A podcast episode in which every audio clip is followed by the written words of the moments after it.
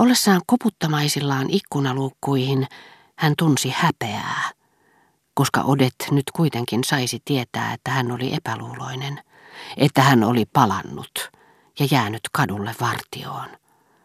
Odet oli usein tunnustanut inhoavansa mustasukkaisia miehiä ja vakoilevia rakastajia.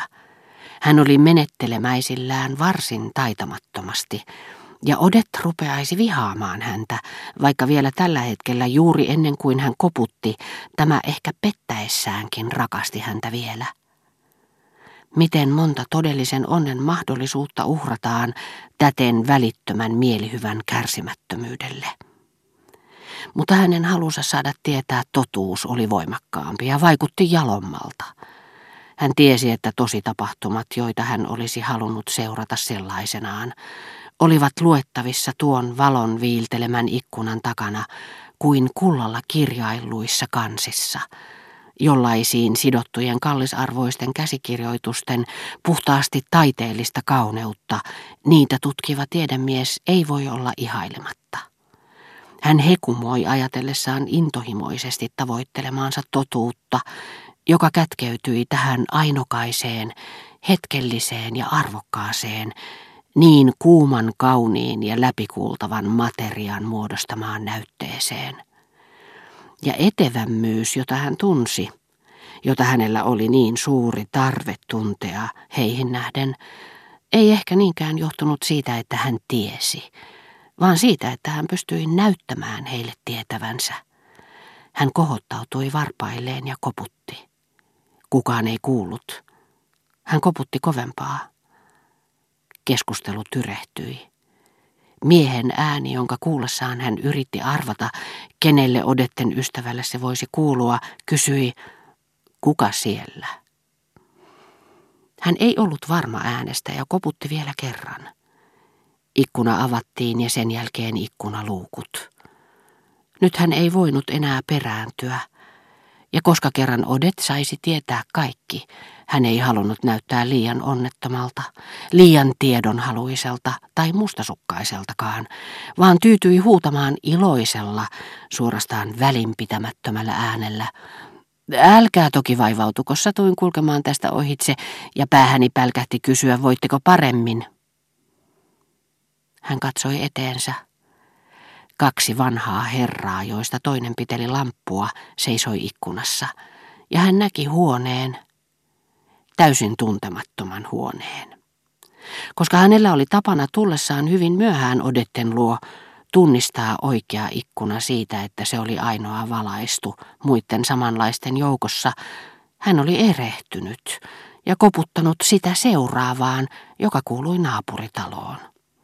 Hän perääntyi anteeksi pyydellen ja palasi kotiinsa onnellisena siitä, että uteliaisuuden tyydyttäminen ei ollut vahingoittanut heidän rakkauttaan, ja että näyteltyään niin kauan jonkinmoista välinpitämättömyyttä suhteessaan odetteen, hän ei mustasukkaisuuden puuskassa ollut tullut paljastaneeksi tälle rakastavansa liiaksi, sillä kahden rakastavaisen suhteissa tämä tunnustus lopullisesti vapauttaa vastaanottajansa rakastamasta riittävästi.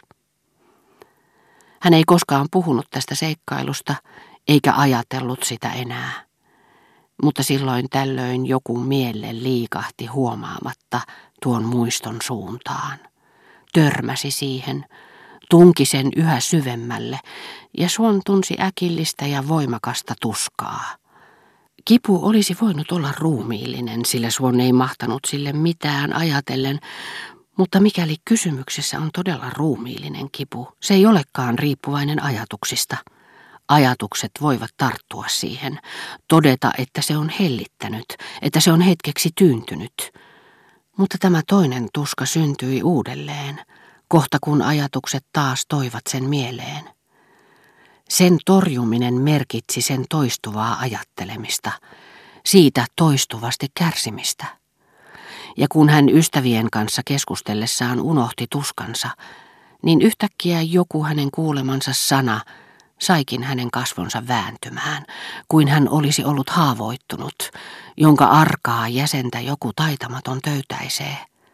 Aina kun hän lähti odetten luota, hän oli onnellinen, tyyntynyt, Muisteli, miten tämä oli hymyillyt ivallisesti puhuessaan siitä ja siitä henkilöstä, hellästi hänelle itselleen, miten painava oli hänen päänsä, kun Odet ikään kuin irroitti sen suunnastaan, antaakseen sen vaipua melkein vastoin tahtoaan Suonnin huulille, niin kuin silloin, ensimmäisellä kerralla vaunuissa istuessaan, Odetten riutuvat katseet, kun tämä lepäsi hänen sylissään ja väristen kuin vilusta, käänsi päänsä ja painoi sen hänen olkaansa vasten.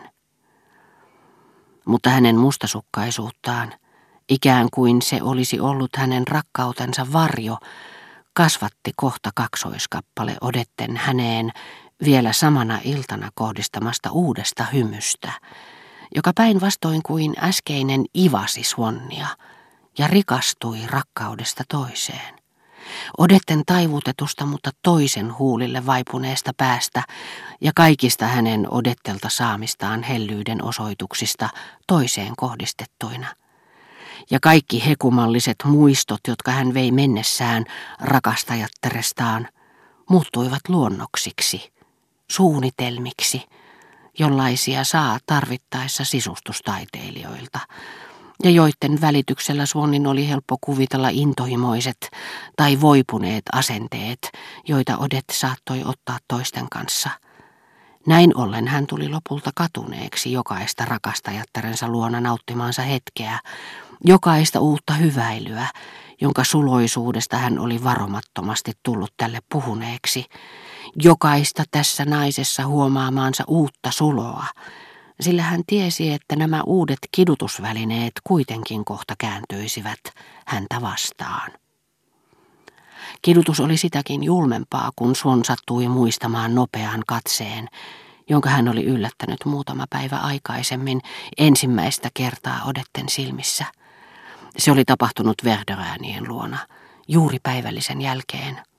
Saattaa olla, että Forsvi Huomattuaan, ettei hänen lankonsa Sanjet ollut isäntäväen suosiossa, päätti käyttää tätä jonkinlaisena syntipukkina, jonka kustannuksella hän halusi loistaa heidän silmissään.